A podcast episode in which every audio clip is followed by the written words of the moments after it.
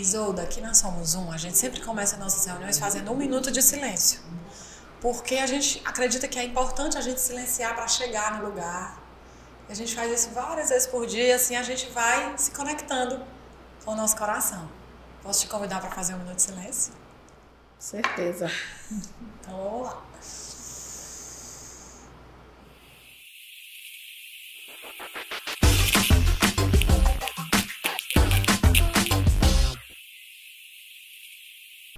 Bom dia, Isolda. Muito prazer ter você aqui conosco na nossa primeira edição do Pode Impactar com Mulheres que Impactam. É, você foi o nome que veio assim de primeira para a gente, assim, da mulher que mais impacta no Ceará, na minha opinião, hoje, porque pelo todo o trabalho que você tem feito é, nas políticas públicas e tem deixado um legado aí para o Ceará, pelo que você representa, hoje vice-governadora do estado com um trabalho incrível, exemplar, que muito eu admiro e agradeço pelo serviço prestado para o nosso Estado. A gente hoje vai bater um bate-papo mesmo, falar sobre o que te inspira, os teus sonhos, a tua história. É, e eu queria começar justamente perguntando isso, assim, você enquanto mulher, é, em que momento você despertou para ir para a política? Em que momento você disse assim, não, eu preciso transformar através do poder público? É, como foi esse chamado interior aí. tá rindo, deve ser algo engraçado, né? Mas eu fico perguntando porque eu sei que você foi muito por um chamado interno, não foi assim uma, uma coisa de fora, né? Não é da família. A tua família não é política, é? Os teus pais? Então, você é professora, né? Veio da pedagogia e tal. E eu queria compreender, assim, era adolescente? Era já adulta? Como foi, assim, quando, e quando você foi, como foi, e quando você foi, assim, qual era o teu sonho? Tomar essa decisão? Bom, Tice, é, para mim também é uma, é uma honra estar aqui, ter recebido esse convite né, seu, da Somos Um, e pelo que vocês representam, sabe? Pelo movimento, pela reverberação positiva das, das ações né, nas quais você, e com certeza um time, bem legal, de pessoas se envolvem e eu acho que isso é, é tão positivo. Né? A gente precisa tanto disso. E é, bom, eu, eu ri porque é, estar na política foi algo assim é, para mim muito inusitado, sabe? Na verdade, eu há uns, há uns anos, mesmo já estando na administração pública, na, na, secretaria, nas secretarias de educação, que, for, que foram as minhas, que foi a minha entrada, vamos dizer assim, na, na no serviço público, é, no município, no município de Sobral e depois no estado, mesmo aí nesse tempo, é, para mim era muito fora de, do, do escopo ali do meu universo né, de opções estar na política, num cargo eletivo, né, mais diretamente. Então, eu, eu penso que foi assim meio uma correnteza. Um fluxo divino. A gente chama assim, porque até, até, até mais olda, vice-governador é fluxo divino total, foi levando. Então, é, embora eu sempre tive uma, uma presença, uma, uma, vamos dizer assim, uma interface com, é, com essa dimensão social e social mais coletiva, vamos dizer assim. Eu lembro que em Sobral, eu, por, por ser de uma escola, de uma escola privada, escola para crianças pequenas à época, e eu também já era, já tinha uma ligação com a universidade, depois eu entrei como professora, concursada na, na UVA, eu eu já estive assim em movimentos. Eu lembro que eu, eu fui fundadora do Conselho de Defesa da Criança de Sobral, né, na época, lá nos idos de, dos anos 90. É, quando os conselhos. Já tinham chamado para essa luta, para defender isso. É, pois é, pode ser, né? Mas assim, eu me, me envolvi com isso, eu participei do primeiro, eu fui da, da comissão eleitoral de eleição do primeiro conselho tutelar nunca me interessou de ser candidata, mas né, ajudar no processo e, e outras tantas, né, outras tantas ações assim com essa essa dimensão de, de participação. Eu acho que a minha, a minha vida, inclusive a minha experiência na escola, né, na educação básica, eu acho que me, me conectaram, sabe? Além de algumas também, eu acho que pontos da, da minha família, da, do perfil né, de pessoas da minha família. De pensar no coletivo. Eu acho que... Doar os seus talentos, porque é isso que, que é isso né, que a gente faz. Você muito mais do que eu, mas eu digo, colocar os talentos a serviço da humanidade. De como ajudar as pessoas. Né? De como ajudar. É. É. E, e entrar na Secretaria da Educação do município de Sobral em 2001 né, foi uma experiência assim que eu vivi como um chamado muito desafiador, porque eu tinha uma certa, é, vamos dizer assim, prevenção com relação a essa condição de estar num cargo público, né, de gestão, e eu olhava também para aquilo, achava né, um tanto complexo demais. Eu mesmo não sabia se eu, se eu tinha capacidade, se eu tinha conhecimento para ajudar né? Eu achava que precisava de alguém altura, mais. né? Assim, é, você... muita responsabilidade é, mesmo. Experiência Mas com eu quero dizer, pública. Só quem tem isso, Isolda, são as pessoas responsáveis, viu? é. As pessoas que, uau, que não, não, medem muito, vão e acham que tá tudo bem. Mas as pessoas responsáveis, elas ficam, mas será? Né? O tamanho de uma responsabilidade dessa? Mas aí, parabéns pela sua coragem, porque se você teve esse sentimento e foi, é um ato de coragem. Eu estava pensando aqui, ou, ou, ou é responsabilidade ou é covardia, né? Assim fica nessa. E aí você teve a experiência de, de levar Sobral para o centro do país como referência de educação. Eu sei que você teve, claro que você também teve um time. Certeza. Óbvio que ninguém faz nada só. Mas você foi uma das pessoas que puxou esse esse bonde, digamos assim, e que trouxe várias experiências. É, eu sei que o pai que nasceu em Sobral, não foi isso? Programa de alfabetização de, é, certa, de, depois de veio para o Ceará. É, é, foi, porque, foi um piloto, digamos é, que foi um inspiração. piloto. Isso, a inspiração foi lá, depois você conseguiu trazer isso para o Estado, mas a gente chega já lá. Mas eu queria é, saber era isso, assim, o que, qual foi o teu maior desafio nesse momento? E o que é que você conseguiu de grande mudança com o seu time na educação de Sobral? Bom, pois é, eu acho que a primeira coisa foi olhar para a realidade sem maquiar. sem maquiar, sem subterfúgios, né? É assim.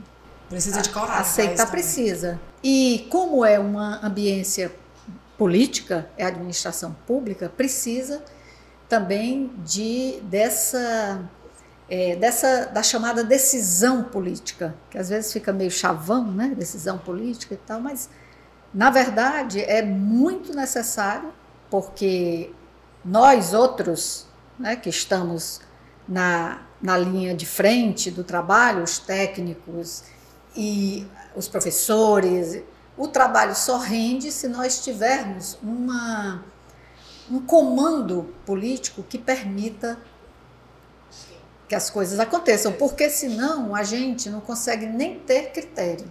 Né? A gente precisa ter critérios, esses critérios precisam ser obedecidos para que nós pudéssemos, e aí eu já falo, eu já estou lembrando da nossa experiência, para que nós pudéssemos resgatar o crédito das pessoas, porque essa ambiência política também é, é alvo Abafa muitas vezes de muito pessoas. descrédito, né? Também ninguém sabe se é para valer. Você faz um processo seletivo, ah, será que é para valer? Ou, ou vão ter os indicados, né? Sempre aquela coisa. Claro, as pessoas não, as pessoas não, não desconfiam por acaso, né? Tem a realidade, tem um histórico aí para mostrar isso.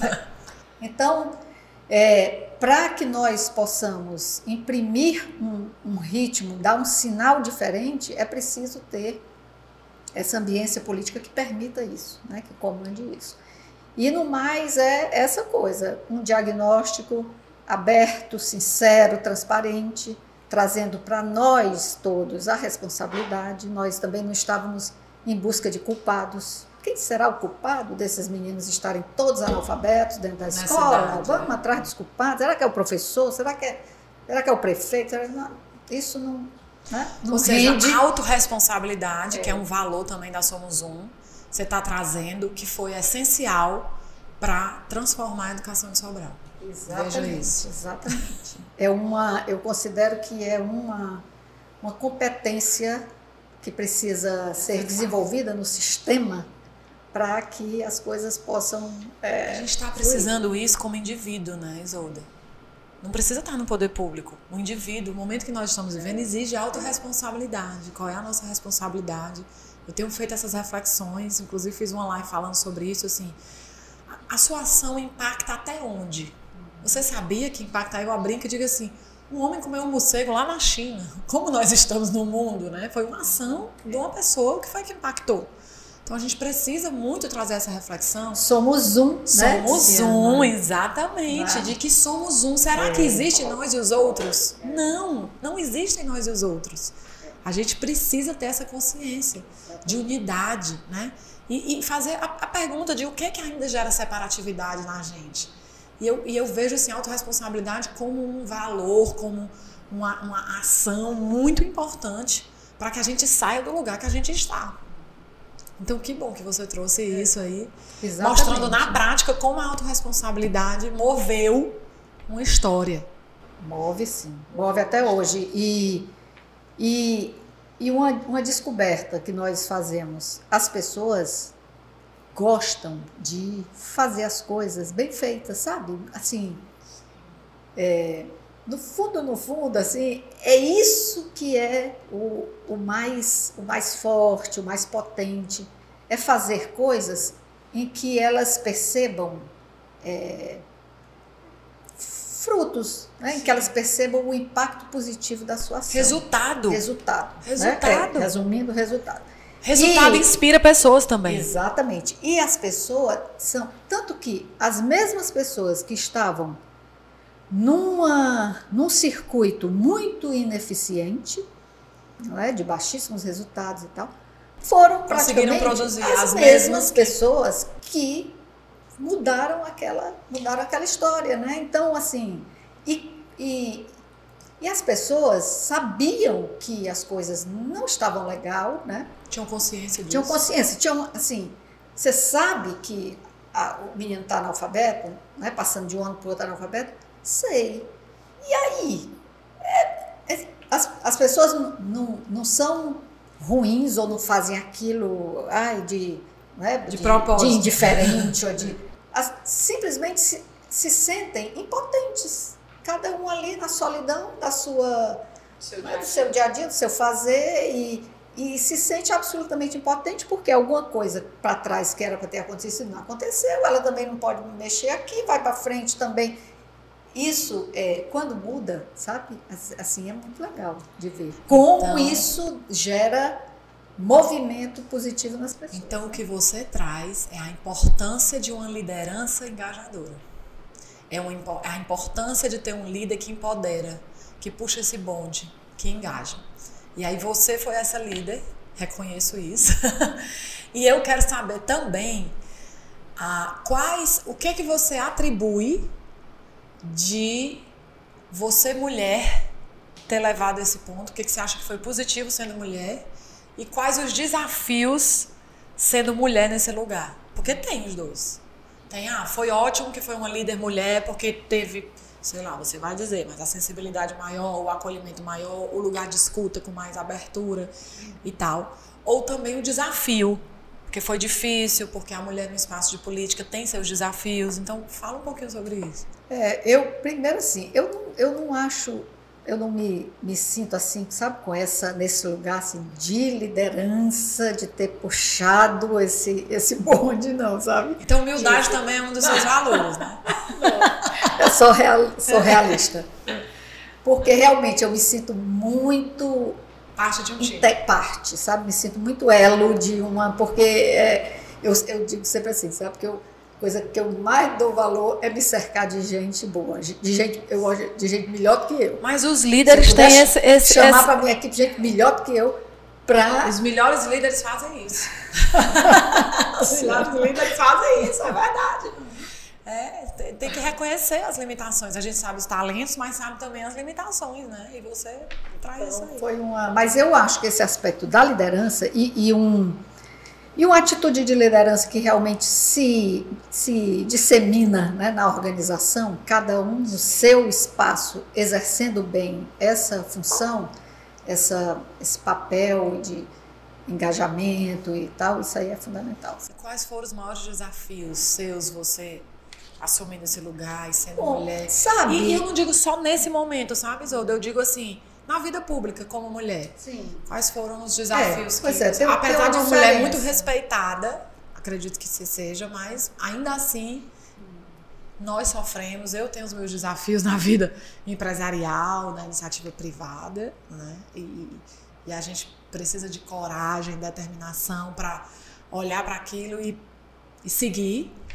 E na vida pública, como é que isso É, eu, eu, eu vejo assim, sabe, que a vida pública, especialmente a dimensão da política, é, é, eu acho que ainda é muito desafiadora, sabe, para mulheres, tanto com relação à, à presença mesmo, a gente vê pelos percentuais de presença feminina é muito baixo? né? Na- nas, nas assembleias legislativas, nas câmaras, nas, né, no, Congresso, a gente já o quantitativo já é um dado muito muito Expressivo. forte, muito expressivo. Eu acho que a política é muito masculina, sabe? Se a gente pode A energia da política é masculina. sabe essa coisa do, do, do masculino naquilo que é mais é, Muito yang. pronto, exatamente. né? No, o puxado pro, pro extremo né? do Yang, eu acho que a política é, sabe? E então, entrar ali, é, eu, eu penso que a gente não, não pode entrar para reforçar isso, essa, esse tipo de energia e de movimento. Eu penso que o importante da presença da mulher é exatamente o equilíbrio, é tentar também demarcar outras outras visões, outras posições, sabe? Trazer o que, justamente o feminino para esse lugar. É, é, exatamente. Então, eu acho que o desafio é, às vezes, né, a mulher ter que se sentir meio que é, terminar se contaminando, vamos dizer assim, com a- né? e, e encontrar realmente né, o seu lugar de, de ação e de é, marcar sua, sua presença, sua, sem precisar, é, eu acho que estar competindo, porque eu, eu brinco, sabe? Porque eu digo que eu tenho uma, um feminismo assim, um feminismo mais raiz, assim, mais por conta da minha mãe. Minha mãe era uma pessoa assim, muito, é, um perfil, na verdade, muito conservadora e é, uma pessoa muito pacífica, que teve sempre uma história de, de ser muito obediente, né? Aquela pessoa, mas ela era, ela tinha um feminismo muito, Que é o muito feminino legal, sagrado. O sabe? feminino sagrado tem poder. Pronto. O feminino sagrado tem poder quando a gente consegue acessar ele. Ele é poderoso. Pois eu acho que ela não sabia, mas ela devia ser É por aí, inconsciente. sabe? A energia. Ela não tinha consciência, é. mas ela acessou. Então, eu, eu penso que isso assim nos, nos ajudou, me ajudou a, a estar sem, sem muito sofrimento, sabe? E sem Foi fluido. sentir muita barreira na, na assim, pelo menos nesses espaços né, de atuação e tal. Agora, a política, para mim, é desafiadora. Pela, pela lógica, né? pelo tipo de é, bom, energia mesmo. Né? Mas, mas a política é muito importante, Sim, claro. Eu, eu não faço. É, muito Não existem grandes transformações fora da política. fora da né, política. Isolda? Não existe. Não. Não. existe. A política ainda é um meio É. que gera grandes transformações para o bem ou para o mal. E o nosso papel, nosso que eu digo, porque nós todos somos políticos. Você está na política partidária, eu estou na partidária, digamos assim, né? Porque eu não estou em cargo eletivo, mas todos nós fazemos política de alguma forma na sua essência. Exatamente. A, a- e o espírito da, da democracia é esse até, né? Vamos dizer, nessa. Que é, todos as possam pessoas, exercer. é, as pessoas, é, quando, você, quando você entrega a alguém um mandato, né? De você vai me representar, você tem responsabilidade naquilo. Né? Você Sim. precisa acompanhar o que, o que, que acontece. Cobrar, e, exercer e cobrar cidadão. e, e ver a lógica e procurar compreender, tudo isso é, é esse exercício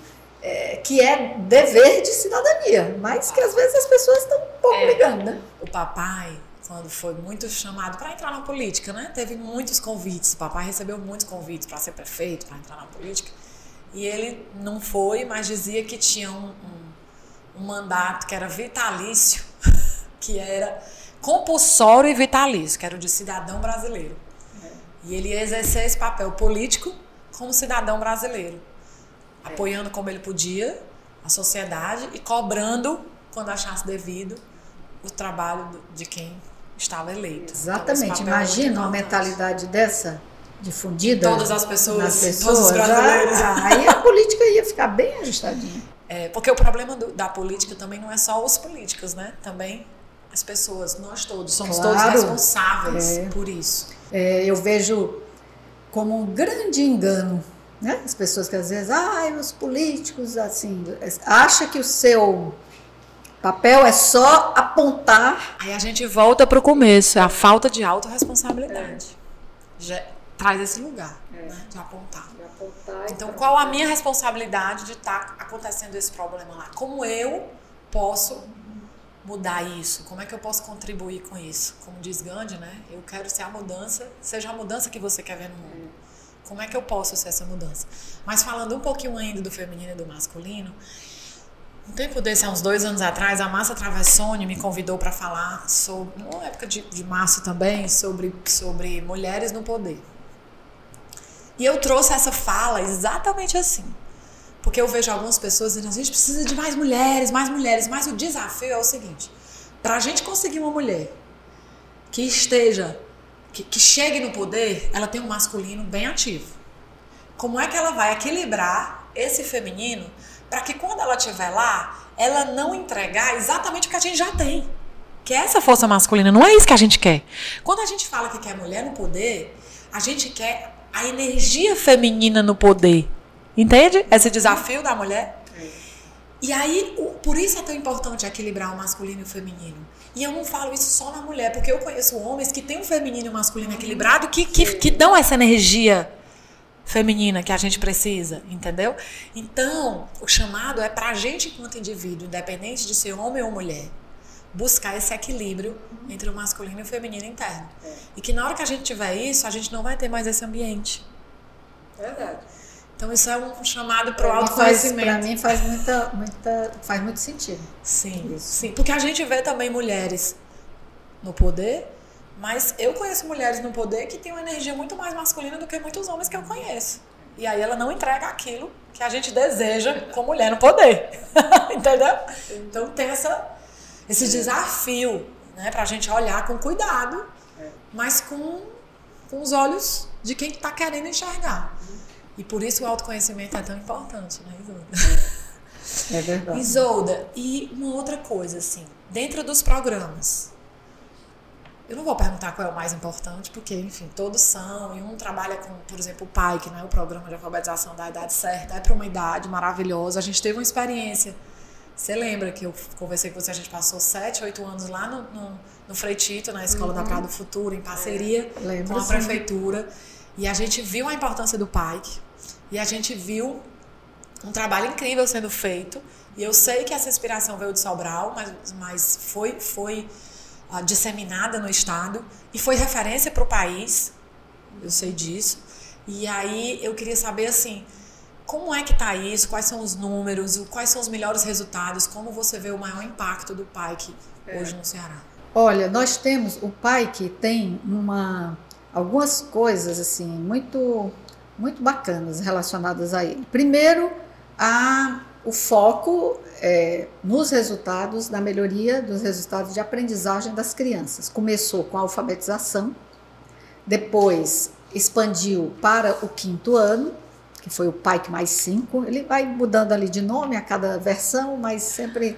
E depois, e agora o mais PAIC, que já engloba o as séries finais do ensino fundamental até o nono ano. O que, que isso significa? Significa que as, as, as séries são avaliadas com repercussões né, de, de premiação, inclusive, mas mais do que isso. As, as, os programas de formação de professores, de o, o, trabalho voltado para a melhoria da gestão, da escola e das secretarias, eles também começam a, a considerar essa, esse universo da, do ensino fundamental como um todo. Então fica ali dentro, vamos dizer assim, do guarda-chuva PAIC, né? todo o ensino fundamental e a educação infantil também. Muitas ações voltadas para a educação infantil. O programa Mais Infância, que é coordenado pela Onélia, que é a, é a primeira dama do Estado, que é um trabalho muito bacana, porque ela movimenta essas ações voltadas para a primeira infância e a Secretaria da Educação tem a sua parte muito importante nisso com e pelo que eu sei não só dentro da escola fora também fora, nas praças aquele sim, trabalho todo, é, é uma série é. de é uma série de ações né? Voltadas para ambiências para saúde para cultura né? educação é um deles. Então o pai que ele tem essa essa esse trabalho muito consistente que vem mostrando resultados de melhoria. O Ceará, no quinto ano, o Ceará está nessa, na avaliação passada né, do IDEB, o IDEB de 2019, o Ceará está, é, se eu não me engano, em segundo ou é terceiro lugar no Brasil, no quinto ano. E no nono ano é o, foi o melhor IDEB do Brasil Nossa. no nono ano. São porque nas séries iniciais. Anos, né? É, é. Agora, agora eu sempre gosto de a ponto parágrafo, né? Aí não significa que os nossos resultados sejam bons, porque os resultados do Brasil ainda não são bons, né? Não estão nem perto disso. Nós ainda temos muito chão, mas nós somos um milhão entre os piores. Pronto, nós somos. Mas já é algo dentro da realidade é, do é, país. Com certeza. 80, acho, 82, não pouca coisa não, sabe? 82 das 100 melhores escolas do Brasil estão no Ceará. É, Isso é um número incrível. É, Quando você vê que é o Nordeste, uma é. região pobre. Exatamente. Né? Pronto, aí nessa pobre. hora, né, quando você começa a pôr em relação, a ver como era, como está, a comparar com os outros, a comparar com o Sul Maravilha, né, inclusive, quando eu digo, é, aí a gente, ó, reverência para o trabalho dessas redes, das redes municipais, da, da SEDUC também, porque isso não é fácil. Né? Não Com é certeza fácil. deve ser muito fácil. Uma coisa bacana, a continuidade, sabe, Tice? A continuidade. Nós começamos o PAI que foi lançado em 2007. Porque ninguém faz um trabalho desse numa gestão, né, Isolda? Claro que não, é. Claro que Por isso que eu falei, é um trabalho. É, exatamente, é uma peleja. A gente tem é o que, que a gente tem? Um movimento muito mais vigoroso de melhoria. Isso é que chama a atenção dos, dos especialistas, dos estudiosos aí pelo Brasil e também fora do Brasil. O Banco Mundial tem disseminado muito essa experiência do Ceará. Eles pegaram como uma coisa bem, bem bacana, e especialmente em países que, como nós, ainda pelejam muito para com a educação, né? Então, a continuidade. O que é que significa isso? A política partidária não está atrapalhando o PAIC. Isso é uma coisa muito legal. Pense como é raro ainda no nosso país, sabe? Uma coisa de mais continuidade.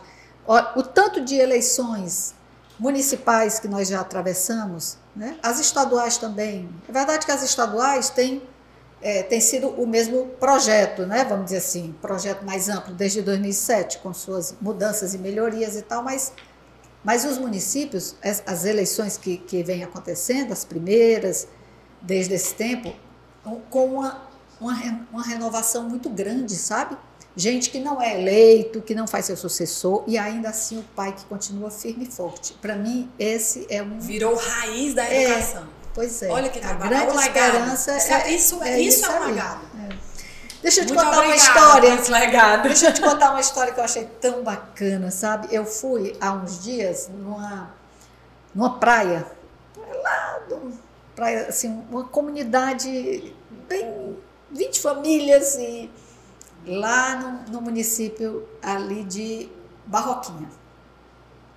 E é um lugar bem, bem sabe, daqueles tá, meio perdido. Por onde? Não sei onde né? é Barroquinha. Barroquinha é perto de Camusim. Sim. Ao invés de você entrar em Camusim, você segue na direção de Parnaíba, hum. Aí o primeiro é Barroquinha, depois Chaval. Mas depois ainda é Ceará. Parnaíba, Ceará. É.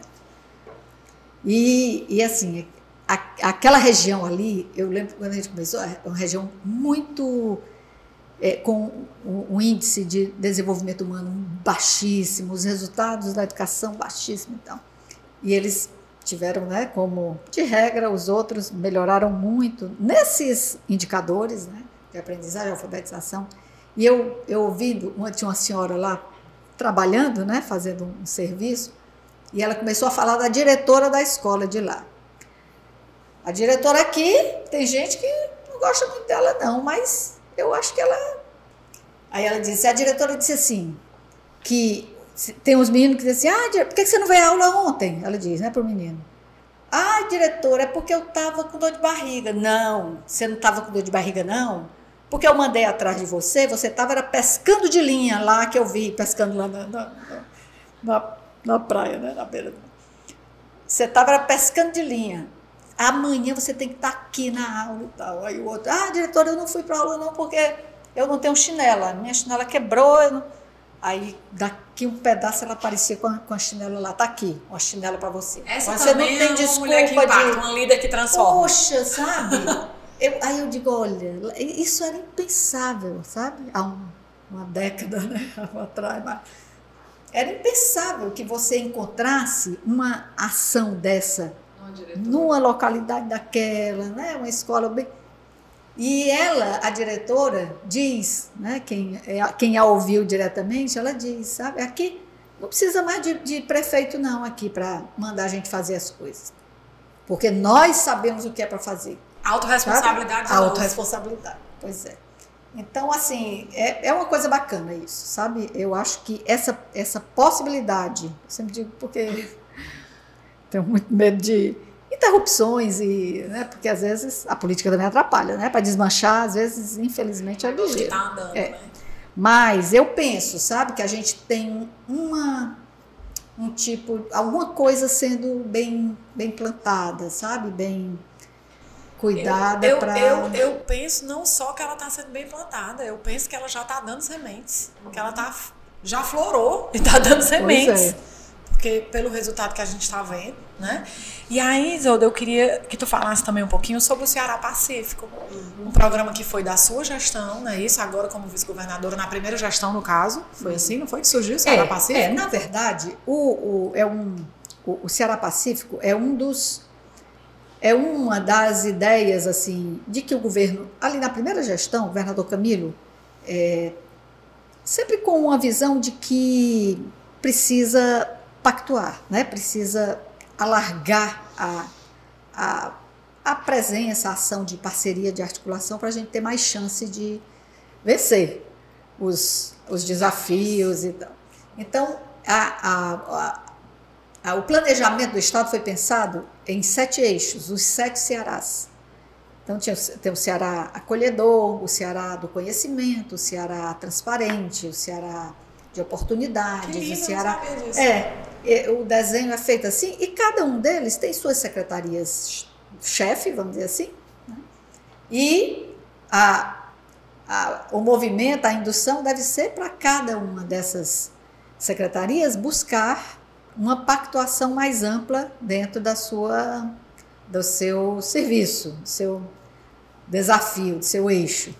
E o Ceará Pacífico. Então, o Ceará Pacífico aí teve uma um movimento mais a partir também do, do, claro, do próprio governador, né, do gabinete, para a implantação desse pacto. Então, mais do que um, um programa, vamos dizer assim, na verdade é, um, é uma instância, né, é um pacto presidido pelo governador, juntamente com o presidente, a presidência do Tribunal de Justiça, hoje a desembargadora Nailde, o presidente da Assembleia, hoje o, o deputado Evandro Leitão, os outros, é, as outras instituições do sistema de segurança e justiça, secretarias, universidades. Aí, idealmente, assim, a ideia do pacto é, assim, é claro que tem ali os representantes e aqueles que se reúnem é, exatamente para que nós tenhamos uma ambiência de mais facilidade na articulação das coisas, sabe, Tiziana? E um tanto eclética, né? Porque cada um tem um olhar com certeza. a partir de um ponto. É. E isso é muito rico. Eu sempre falo, nós Exatamente. somos um, a gente tem uma mandala,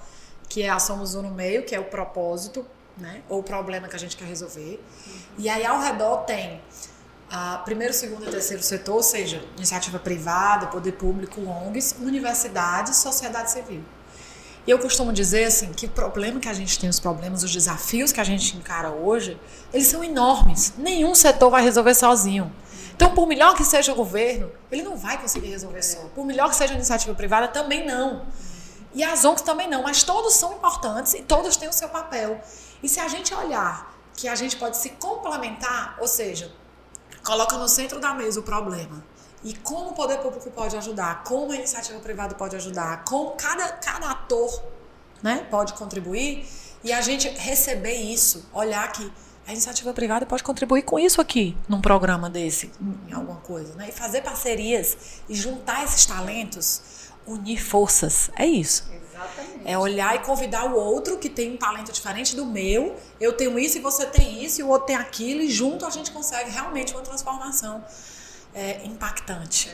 E a Somos Um vem para esse lugar. Todos os projetos que a gente faz, Isolda, tem envolvimento de todos esses atores. A gente não faz nada que seja só com iniciativa privada ou só a gente sozinho, não. A gente chama a Unifor é nossa parceira, outras, outras instituições, empresas, governo. A gente tem parceria com o governo, com a prefeitura. A gente fez um hackathon social numa escola do governo, lá no Bom Jardim, que foi incrível. Depois eu te conto mais sobre isso, porque não é o Eu ponto até soube já.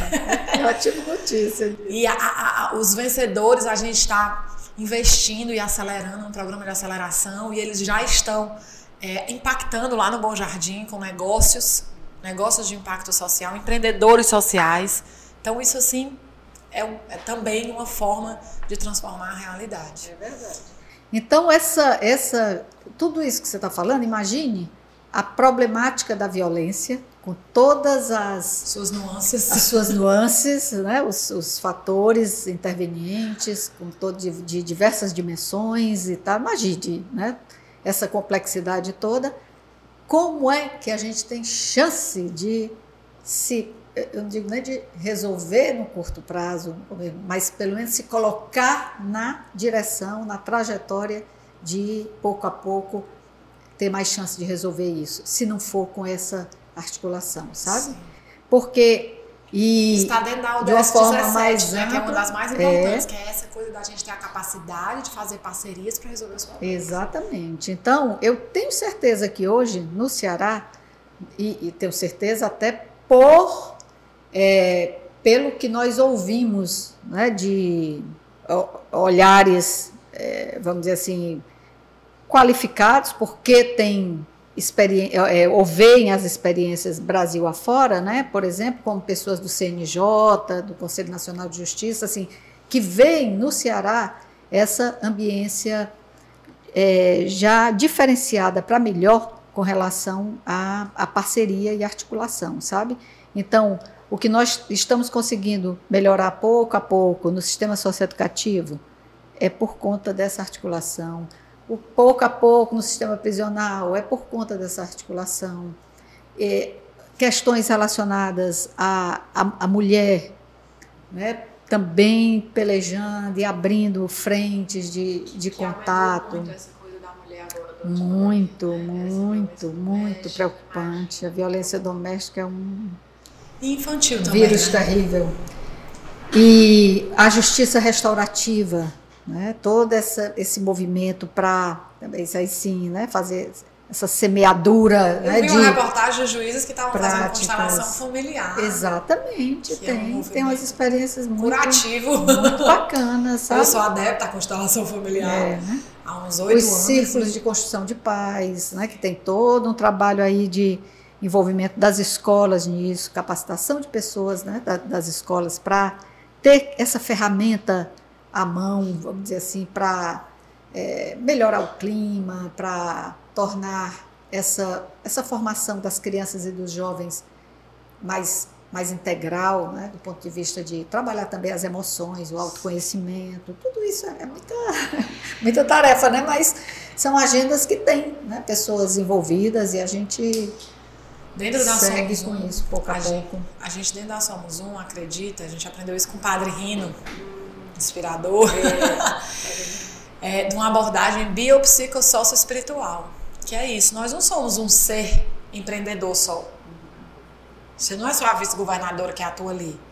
Nós somos um ser holístico que tem várias dimensões, né? Emocional, física, espiritual. E a gente dentro da Somos Um, inclusive na capacitação que a gente faz com as mulheres no Bom Jardim, nosso primeiro módulo se chama Líder de Si Mesmo. Quem dá é a Adriana, da Flow Desenvolvimento, porque é, é exatamente isso, trabalhar o autoconhecimento com as mulheres, trazer ela para esse lugar, qual o propósito, o que me faz acordar todo dia de manhã, o que me move, quais os meus talentos, quais os meus desafios, em que eu preciso melhorar, silenciar um pouco, como gerir as minhas emoções, entende? Então você imagina que antes da gente falar de empreendedorismo, de como abrir o seu negócio, a gente fala sobre isso. Muito bacana. E aí, eu, cada vez mais eu defendo Sim. isso, sabe? Vai fazer uma capacitação com esse objetivo aqui, empreendedorismo, tal. Se lembre que essa pessoa é, né? É um ser holístico. É porque aí, antes da hard skills é. a gente precisa olhar para as soft skills. É. E sem as soft skills a gente não consegue colocar as hard skills em prática, né? Uhum. Tem essa coisa hoje. Aproveitando aqui, Isolda, para falando sobre sonho que me faz acordar todo dia de manhã. Qual é a missão da Isolda Sela nesse mundo? Como é que você vê assim? Qual é a missão da Isolda Sela desse mundo? O que te faz acordar todo dia de manhã?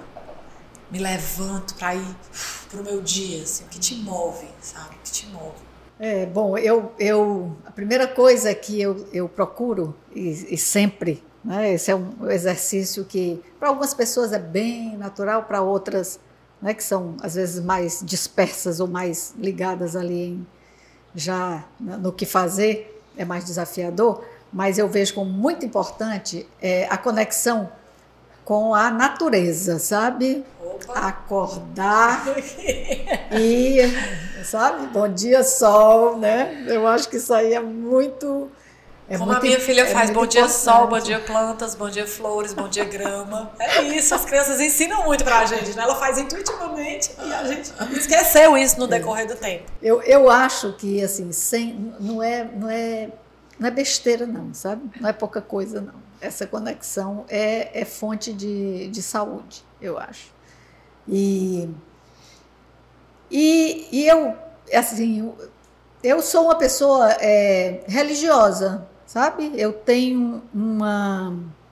É, eu procuro né, sempre manter uma conexão com algo superior, né? com uma, uma força superior que eu penso que nos rege e não é por acaso né, que esta terra gira e que nós estamos aqui.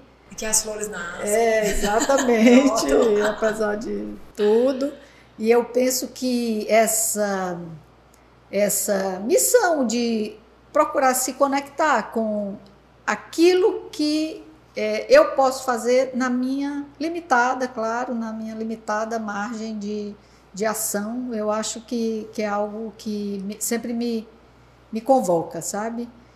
E então você acredita que essa conexão com o seu eu superior, com o Deus que habita é, na gente, com essa conexão do propósito, com algo interior, é, é uma busca diária. Eu penso. E é uma busca diária. diária. E é. a partir daí a gente consegue agir no mundo com mais é. interesse. eu mais... também, eu acho isso. Eu acho. Sim. É movimento, sabe? É movimento. Mas não é qualquer movimento. Não. É um movimento é um a partir movimento, desse lugar que você está é, falando. Exatamente. Que é diferente. Porque senão fica. Porque senão fica um movimento muito confuso. Ponto, né? É. é. mas movimento nesse sentido, sabe? Não é para mim essa, essa coisa não é algo né, que simplesmente está ali, aquela relação mais passiva de é, sabe, com um Deus a quem você reza, ou simplesmente, eu acho que é, é, é esse movimento interior, muito exigente e que é, eu acho que dá também sentido. Importante a gente ter. A gente, se acordar é, é, e o movimento. Ter sentido é, é, é fundamental. Eu costumo dizer que oração é orar mais ação. né? Oração Exatamente, é orar, é. mais ação. Não adianta passar o dia inteiro orando, tipo, independente da sua crença com o texto na mão, ou sei lá, ou no tempo, enfim, não interessa. Mas tem que ter uma ação a partir desse lugar. Porque isso é que é oração. Né? Isso é que move a gente e que faz a gente ser a mudança que quer ver no mundo. E aí eu já vou finalizando, pedindo uma mensagem aí final sua de o que que a gente que, que você pode dizer para as pessoas nesse momento desafiador que a gente está vivendo? A gente, enquanto cidadão, como é que pode fazer esse movimento com autorresponsabilidade? Já te agradecendo, Isolda, pelo teu tempo, pela tua inspiração, pela tua força, pela tua coragem.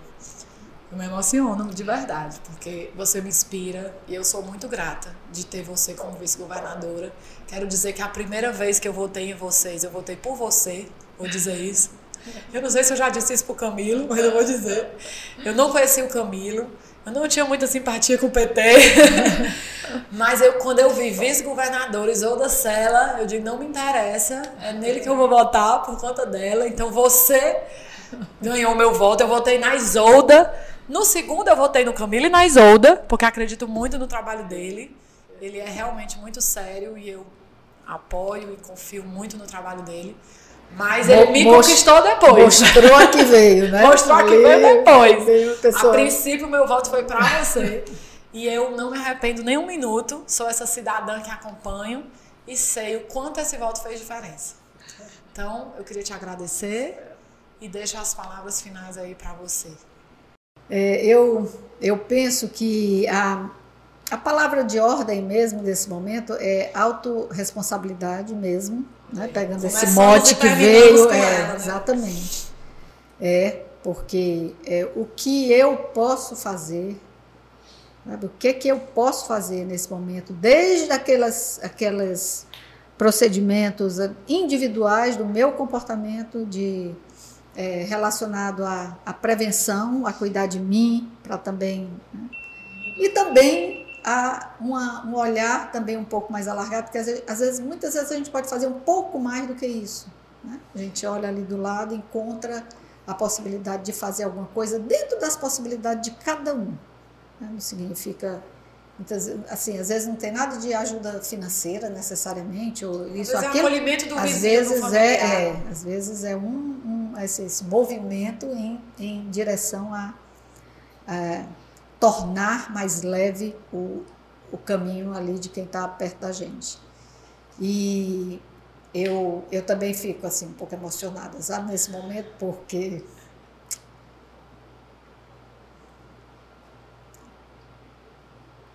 não está muito fácil. É, eu sei, coragem. Uhum. Por isso que eu me emociono e agradeço que você está lá firme e forte. E, e eu acho que assim, é só, eu, eu acho que. E acalma o meu coração é saber uma, que você está lá. Uma grande lição, né? Somos um mesmo. Sim. Eu acho que na, na facilidade e tal, e na dificuldade, né? Isso emerge de forma muito, muito forte. Se a gente puder aprender essa lição, sabe? Se a humanidade conseguir avançar em uns graus nessa consciência, já pode ser um, um subproduto, aí, um legado Sim. positivo, se a gente pode dizer assim, dessa pandemia.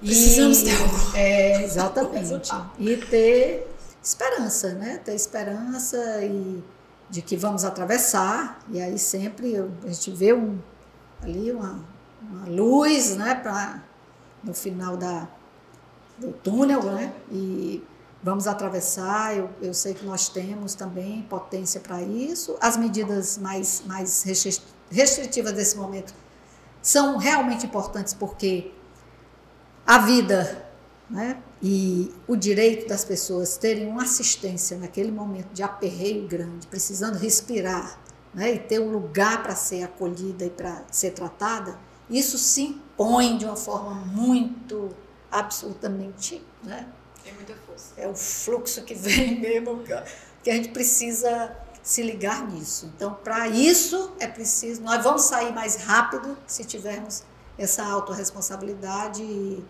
e procurarmos também ter essa solidariedade e empatia né, com as outras pessoas. Né?